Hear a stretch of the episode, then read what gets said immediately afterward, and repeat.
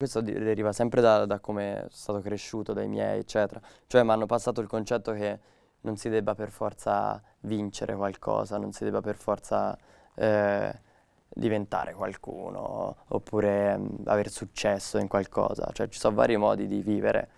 E, cioè, non si deve ten tendere per forza eh, alla, eh, al successo e al raggiungimento di qualche obiettivo. Cioè, si può fare anche tante cose, cambiare, smontare tutto, ripartire e trovare un modo comunque bello di eh, farsi la propria vita ma senza tendere per forza al successo.